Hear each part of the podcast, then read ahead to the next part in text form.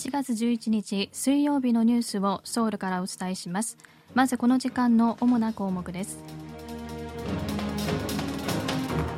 徴用問題についての公開討論会を明日に控え韓日双方の企業からの寄付金などで被害者への賠償を肩代わりする案で韓国政府が最終調整に入ったと日本の朝日新聞が報じました。ウクライナでの紛争が早期に終わらない場合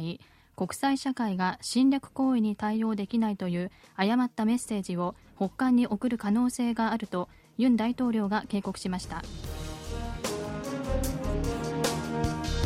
去年の就業者数は過去22年間で最も大きく増加しました。今日はこうしたニュースを中心にお伝えします。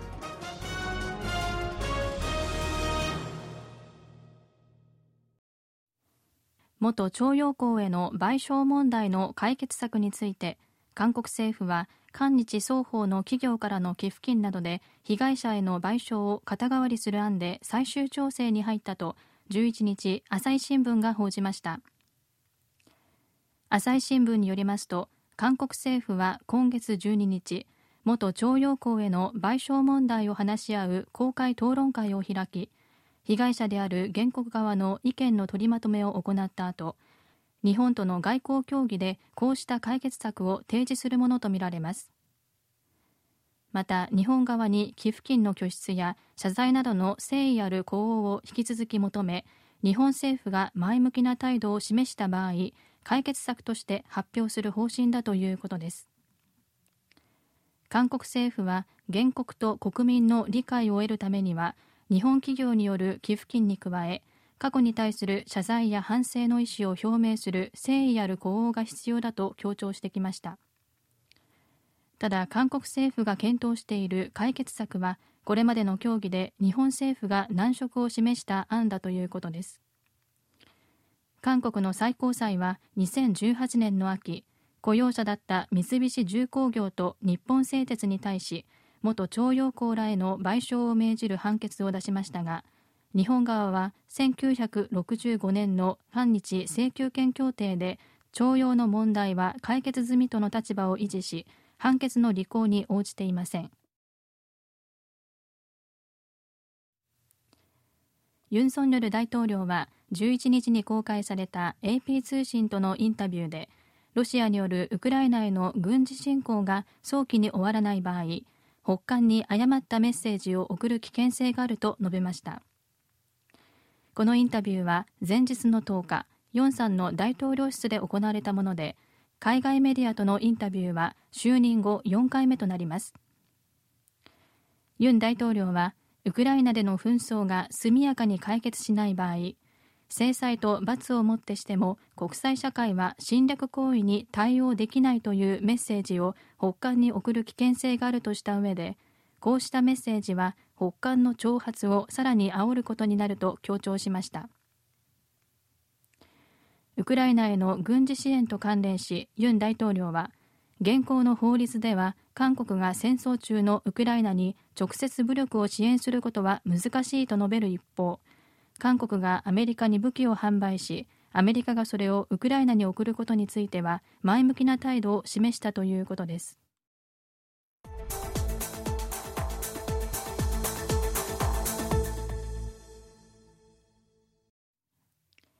最大野党共に民主党のイ・ジェミョン代表は第三者供賄の疑いで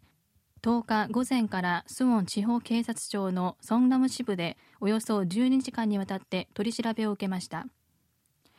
調査ではイ代表にかけられている第三者供賄疑惑の成立の鍵を握る請託すなわち不正な依頼とそれに対する見返りの関係をめぐり検察とイ代表が対立しました。検察は捜査の過程で確保した資料などをもとにイ代表がソンナム市長だった頃ポータル大手のネイバーやトゥサン建設などから建設の許認可や土地の用途変更など請託を受け便宜を図った見返りとして第三者であるプロサッカーチームのソンナム FC に寄付金を送らせたとされる疑惑について問いただしました。検察のほとんどの質問に対してイ代表は書面陳述書の内容をもって供述に変えると答えたということです。検察は遅くとも今月中に起訴するかどうか決定するとの見通しが出ています。去年の就業者数は前の年に比べて81万人以上増え過去22年間で最も大きな増加幅となりました。統計庁が11日にまとめた雇用動向によりますと去年の就業者数は前の年に比べて81万6000人増えて2808万9000人を記録し2000年以降で最も大きい増加幅となりました。新型コロナウイルスによる行動制限から日常の回復への動きが本格化したほか感染予防やケアサービスの需要をはじめ配送業や情報技術関連の雇用の増加輸出の好調などが重なり異例な増加となったということです。産業別には保健社会福祉サービス業が18万人増えて最も大幅に増加したほか製造業は13万5千人宿泊・飲食店業は8万4000人増えたということです。一方オンラインと非対面による販売が増えたことで小売と卸売業では4万1000人減少したほか金融保険業も2万6000人減ったということです。年代別には60歳以上が45万2000人増えて増加分の55%を占めました。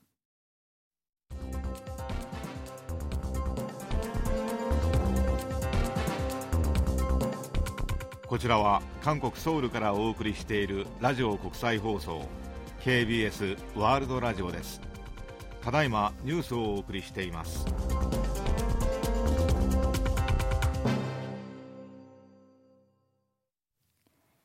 政府は去年11月に始まった新型コロナウイルスの流行の第7波が減少傾向にあるという見解を明らかにしました。チョ・ギュホン保健福祉部長官は11日午前新型コロナ対策を話し合う会議で先週の1日あたりの平均感染者数が5万9000人台となり2週間連続で減少したことを挙げ流行の第7波が減少傾向に転じたと述べました。感染状況を示す指標の一つとされる実効再生産数も12週間ぶりに1を下回りました。実効再生産数は1人の感染者が平均して何人に感染させるかを表す指標で1を上回ると感染者が増加傾向にあり1を下回ると減少傾向にあると判断します。屋内でのマスク着用については着用義務を解除する条件が整ったものの政府は感染者数とワクチンの接種率など関連の指標のほかにも中国など海外の状況を総合的に踏まえて判断する方針です。10日に中国から韓国に入国した短期滞在の外国人320人のうち感染者は47人でした。陽性率は14.7%で3日ぶりに再び2桁台に増えています。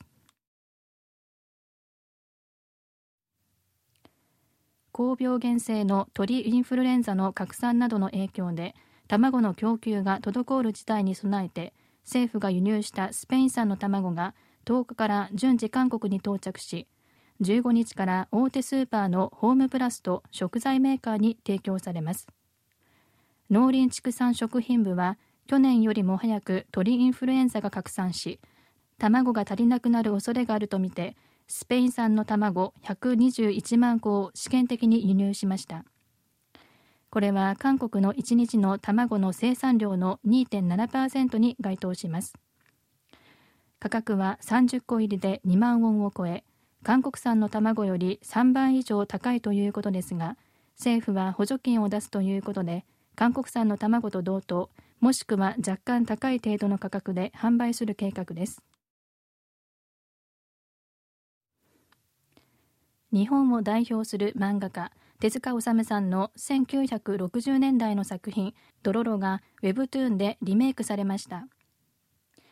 ウェブトゥーンドロロリバースは日本のピッコマと韓国のカカオページで同時配信されています。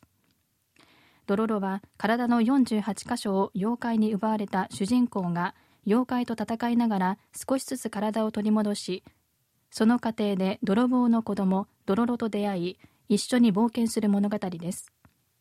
今回のリメイク版 Webtoon は舞台を戦国時代から現代に移し最後の妖怪狩りに向かうストーリーを描いています。以上キミュージンがお伝えしました。